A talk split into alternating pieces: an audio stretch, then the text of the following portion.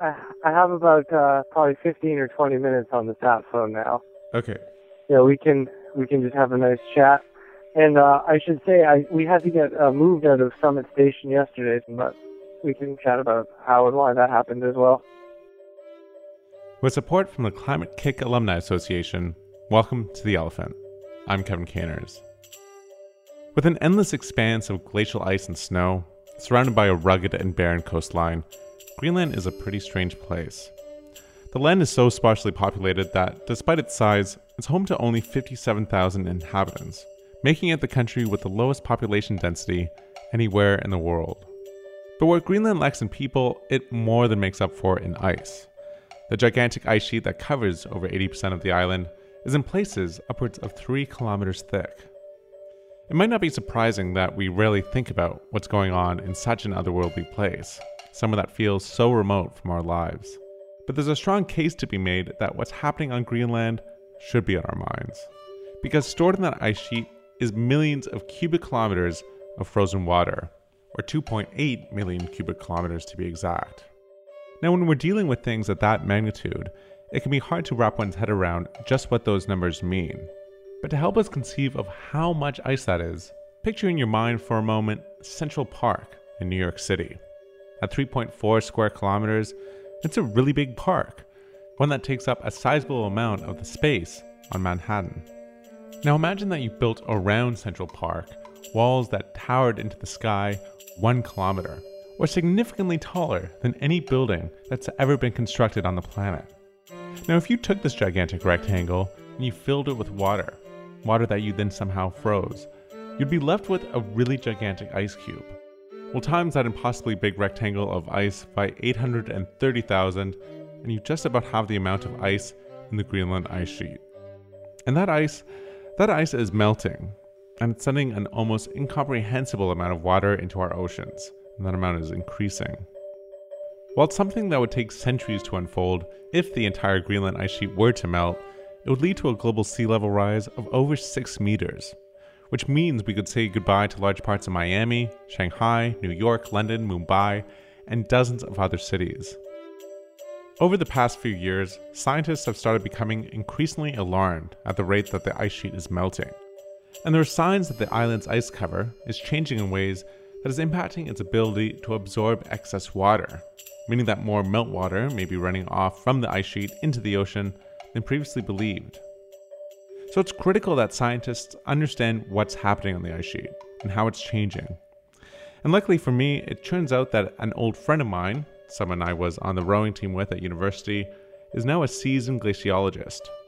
Liam Colgan is an assistant professor at York University in Toronto, and his field of expertise specifically centers around studying how the Greenland ice sheet is changing because of climate change. So when I found out several weeks ago that he was soon setting off on an expedition to Greenland, I jumped at the chance to talk to him while he would be there on the ground, both to learn about the research he's doing there, but also to get a sense of what it's like to do climate science out in the field in such an extreme environment. Hey Liam, how's it going? Not so bad, not so bad. It's, uh, I, it's been a uh, while. Yeah, it has been a while, but uh, it'll be nice to have a good chat. And Liam is in Greenland for a pretty long time. We're in Greenland for about six weeks total, about four of which are spent on the ice sheet, and it's part of a NASA program called Firn Cover. And Firn is the porous near surface layer of the ice sheet. So Liam and the team are there studying something called firn. And no, not fern as in the plant. This is spelled F I R N. And to explain what firn is, it's important to remember that glaciers are essentially massive flowing bodies of ice and this is ice that was created over years by snow becoming buried under more and more layers of snow above. Eventually, the pressure on the deeper levels of snow gets to the point that the snow's crystals start to reform into ice. And between freshly fallen snow and the solid glacial ice lies the transition zone of firn. As snow piles up and slowly gets compressed into ice, it's sort of the transition zone between snow and ice, and it's about 60 meters thick and it covers the whole ice sheet. So NASA's firn Cover is a specific program to survey the firn of the ice sheet and understand how it's responding to climate change. And so we'll get to why Firn is important a bit later on. But first, I want to find out what it's like to be there in Greenland. And I got a bit of a sense of how harsh the conditions can be from the fact that Liam wasn't where he expected to be when we taped this interview. So, where are you right now exactly? So, right now I'm at a uh, small town in southwestern Greenland called Kangerlussuaq, which has one of the larger research stations in Greenland. So, but when we planned this interview, you were going to be at Summit Station, which is in the middle of the ice sheet. So, what happened? Why did you end up moving?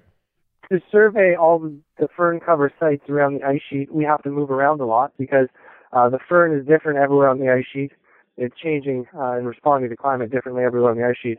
So uh, we have been using Summit Station as our base of operations for the last few days, and it's located about 3,200 meters right at the top of the ice sheet in the interior. And it's uh, nice and cold up there. But we found out that the storm was coming, and our program managers didn't want us marooned at Summit Station for an extra two or three days.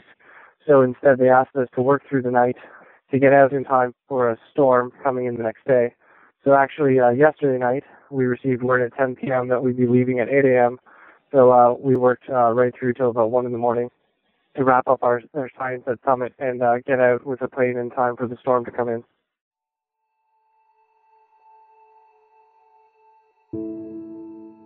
And I was curious, given that the Greenland ice sheet is not a place that most of us will get to visit in our lifetimes, what is it like to actually be there? What is it like to be in the middle of the ice sheet?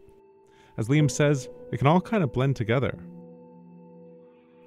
Well, although we go to many sites on the ice sheet, they do all look very much the same. It's very flat on the ice sheet in the interior.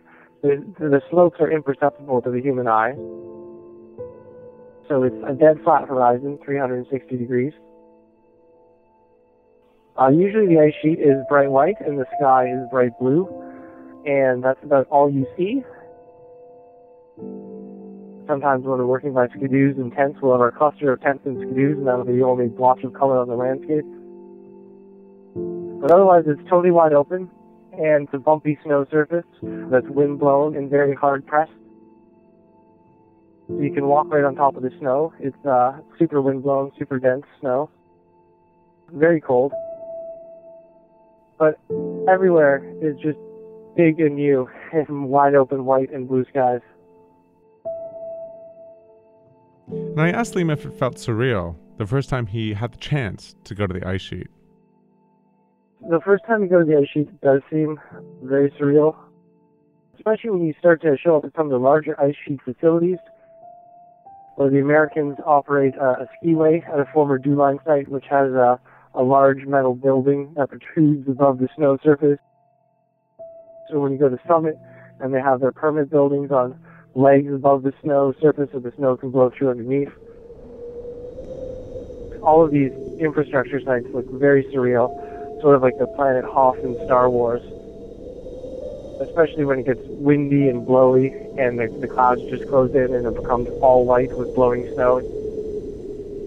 We have these strange buildings dotting the landscape. It can be quite surreal.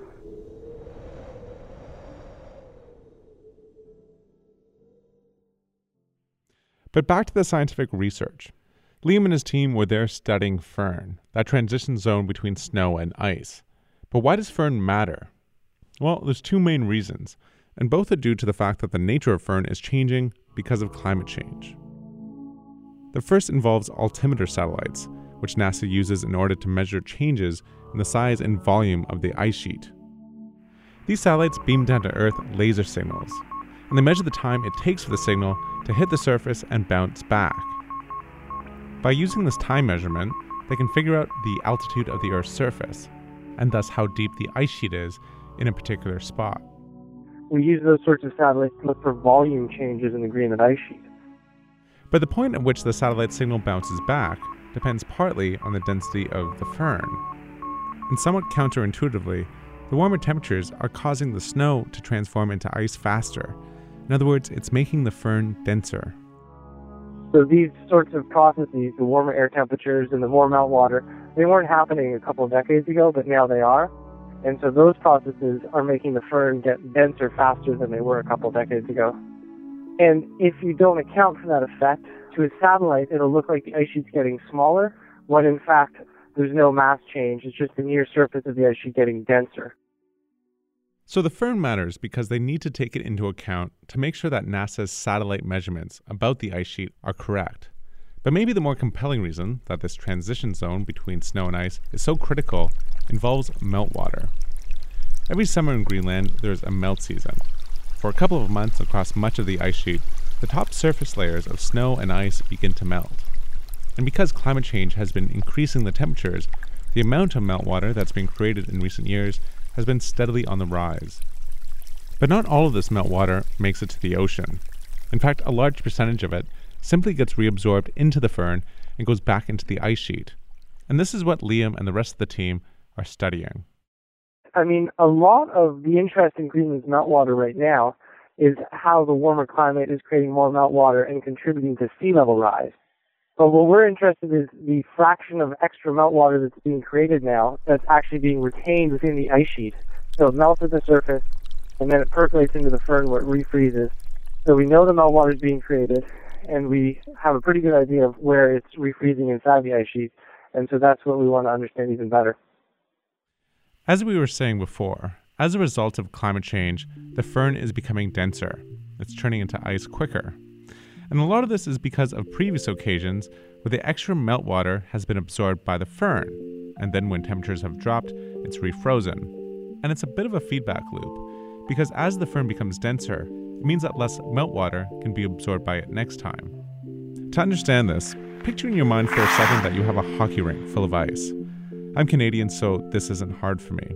But if you've ever flooded a pond in winter, you'll know that if you use a hose to pour water on the ice, almost all of the liquid will stay above the surface.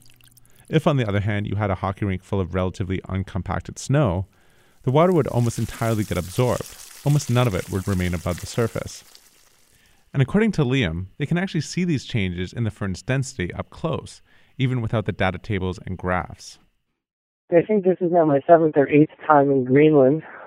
And in terms of noticing climate change, when you're on the ice sheet, the actual surface of the ice sheet can look very similar every year uh, where we go. But when you actually drill beneath the ice sheet's surface and you get beneath that layer of bright white snow, we do begin to notice uh, more melt layers forming in the ice sheet. So that means as this meltwater is created at the surface and percolates into the ice sheet, it refreezes, and we have documented that this refrozen meltwater is getting thicker through time to the point that it's actually preventing further meltwater from percolating into the ice sheet and causing it to run off the ice sheet surface uh, in some regions towards the ocean. And so that's a very striking visual because instead of the, the water percolating vertically into the ice sheet, now there's some regions that surface rivers form across the ice sheet surface, and uh, you can you can notice that as you fly over it. You see these surface rivers that form in the melt season that didn't used to form.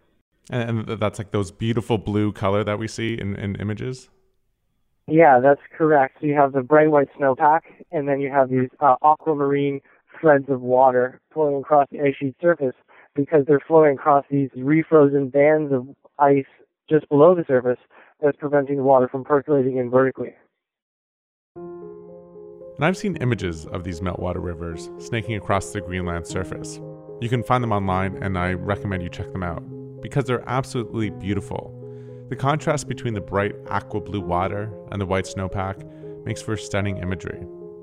But the beauty of these meltwater rivers hides the fact that they are, in most places, a new phenomenon. They didn't used to happen, and they're actually quite a scary omen for coming decades. In the official IPCC estimates of how much sea levels are going to rise because of the additional melting of the Greenland ice sheet, they assume that the firn would slowly absorb a large proportion of the meltwater over the course of the century. But now it looks like those estimates are overly optimistic, with potentially serious consequences for all of us. But while these new meltwater rivers are striking, Liam says that in his years of going back to the Greenland ice sheet, some of the most obvious changes he's seen are actually at the periphery of the ice sheet. Some of the most striking changes of the ice sheet are actually probably observed at the margin of the ice sheet, close to where we're staying right now in Kangerlussuaq. And uh, you notice things like uh, the river is flowing higher that uh, drains this local ice sheet catchment. So in the last few years, this river has noticeably flowed at much higher levels of discharge than it has in the past, to the point that in 2012 it washed out a, a bridge here close to the research station that had been standing since uh, about 1950. And so those changes are quite striking and uh, require adaptation uh, by the people who live in Greenland here. So throughout this six-week expedition, Liam and the rest of the team zigzagged across huge parts of the ice sheet. They installed stations, drilled ice cores, and took measurements, all to see how the firn is changing. And these locations that they were working in can be very far apart. Sometimes they got to their new sites by plane, sometimes by skidoo. And if you're wondering what a typical workday is like for them, it's, well, variable. uh, it's quite weather dependent. On the good days, we get up early. We usually meet as a team for breakfast at 7 in the morning so that we can be uh, underway with some sort of activities by 8. Uh, sometimes the activity is uh, simply taking down camp, packing it into the skidoos and sleds, and uh, skidooing 100 kilometers across the ice sheet and setting up camp again. And that would be a full day activity where we get in just before dinner, have a 7 o'clock dinner uh, before going to bed in the evening. On a science day at 8 a.m., we will probably start drilling a borehole to 16 meters depth or so, and that might take us two to three hours. We can only take out little pieces of the ice sheet at a time, and we constantly have to add more extensions. Again, it's a very laborious process. Uh, or we might be doing instrumentation where we're wiring up the automated stations that run on solar power to then record observations throughout the year. And then those days, they can go uh, hopefully until dinner time. But for example, yesterday, uh, when the storm was coming in and we found out we had a, only a brief weather window, we pretty much just grab a quick bite to eat and then work uh, as long as we can. It's 24 hours daylight up here right now, so you can work outside till you know midnight or 1 a.m. and then get up at 7 a.m. the next morning and do it again. But it does get very cold on the ice sheet at night. You really notice when the sun is out during the day, we can be working in conditions as warm as uh, minus 5 degrees Celsius. When the sun dips very low in the horizon uh, at night, the temperatures that we we're working at in Summit we're getting down to minus 32 degrees Celsius. And if there's a storm while they're out on the ice sheet, well, they're basically just stuck there. There's not much they can do besides simply wait it out. We got pretty lucky with weather this year. We didn't get pinned down by too many storms, but there was uh, a good two-day period when we were operating by skidoos in southern Greenland. So we had a big military C-130 plane uh, land on skis and drop its tail. You know, we could take our skidoos and things out, and the plane left, and we skidooed around on a big perimeter ring around southern Greenland. And when we were doing that activity, and we were just alone with our skidoos and tents, so we did get shut in by a storm for two days, where basically we just set up our tents and were restricted to staying within line of sight of our tent, which can sometimes be as little as 10 to 20 meters depending how much blowing snow there is. So we even have to put little bamboo markers to stake out uh, walking paths from, uh, say, the kitchen tent to your personal tent, or the kitchen tent to the latrine tent. And uh, after the snow blows through, the storm blows through, we spend about half a day digging out our skidoos, which were covered in uh, snow with our tents, and uh, it was great fun. Lots of work. And think for a moment how incredibly remote these places that they're working in are. When they're in the middle of the ice sheet, they are literally hundreds of kilometers from any aspect of civilization. So, if anything were to go majorly wrong, it's not hard to imagine how things could become very bad very quickly. And then there are just the small things that one misses from ordinary life, those comforts that we tend to take for granted. It can be quite difficult to spend three or more weeks at a time out on skidoos and living in tents. Satellite phone uh, is great for communications to get in touch with family members again uh, back home. But you do feel a little removed from reality when uh, you don't really get the news headlines every day. Just what your family members might tell you on the occasional call-in, and just the the general hardship of living in a tent and uh, always having to wear heavy clothes for three weeks at a time. It feels quite decadent to simply get back to a research station where you can walk around in bare feet on a carpet. You know, those sort of little pleasures in life that you uh, forget about. In terms of physical hardships, naturally there's a few cold injuries, frostbite, etc., that pop up every now and again. And there's also some uh, unusual injuries which you might not expect uh, to encounter in the field. For example, this this spring I got a little bit of sinus barotrauma, which is a which is a rather weird condition uh, that results from uh, repeated unpressurized plane flights, where your your ears basically have trouble dealing with the pressure, and uh, they start to pop all the time, even when you're not on the plane, and it takes a while to recover. So, uh, you know, the, the military planes have somewhat, I would say, substandard pressurization compared to a commercial plane where the pressure uh, in the military planes gets pumped up and then reduces, pumped up and reduces almost in a noticeable fashion during the flight. Uh, and then when we're in the small planes, the Twin Otters, they're not even pressurized at all, and we're flying up to uh, Summit Station, which is at 3,200 meters elevation, and obviously the plane is flying even higher than that. So we, we do have some physical injuries that result from our field work, but uh, for the most part, we're very well taken care of, and we have uh, medical helplines to call whenever we have some issues with hardships. So you're back at the station in Kangerlussuaq. Did you get everything done? Did you do everything you needed to do? Yes, we've got everything done. Uh, at this point, we've surveyed all of the, I should say, we've resurveyed all of the firn cover sites on the ice sheet. Uh, when we go to a site, we, we drill a hole through the firn and we put in an instrument that can measure the actual rate of compaction. So that's how fast the hole is thinning in response to the firn densification. And it does that automatically over the course of a year and records the data. And then we go back each year and put in a new hole that measures uh, the densification process that we're interested in again. So you've spent close to six weeks on the Greenland ice sheet now. It's coming to an end but you've you've got the data, you've installed the instruments. So what happens next? Well, now that we've serviced our stations, download our data, uh, we go away, we retool for a year, we see what went well in terms of the field work, what can be improved upon, what resources we're going to need to act for in advance for next year. Anytime you have a, a military aircraft charter involved, you have to start planning these things months in advance.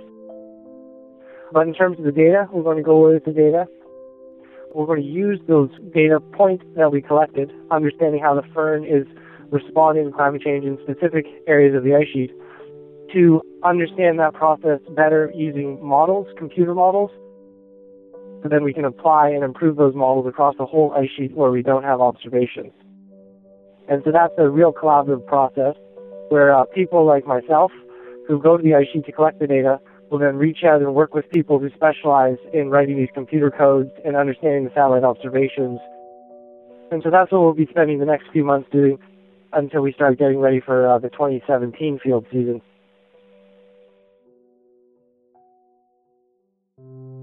And, and what about you? Uh, is there anything in particular that you're you're looking forward to that uh, will come with finally getting back into civilization? Mm, well, I suppose uh, there, there's two things that you, you really do miss when you're living in a tent, or at least I do, and uh, those were uh, Wi-Fi internet to keep in touch with the world, and uh, and I suppose a Diet Coke, which is a, a beverage of choice. we have uh, we have pretty good dining habits on the ice sheets. We have lots of food and drink at our disposal, but uh, not so many carbonated beverages. Well, Liam, it was a pleasure to get to talk to you after such a long time. Thanks so much for calling in and, and, telling us about the work that you and the rest of the team were doing in Greenland. And maybe we can check in a bit later on once we know more about what you found in the research. Well, thank you very much, Kevin, for having me on the elephant, and I will keep you posted with our future endeavors. Sounds good. Have a great trip back. Thanks a bunch, Kevin. Okay. Okay. Bye.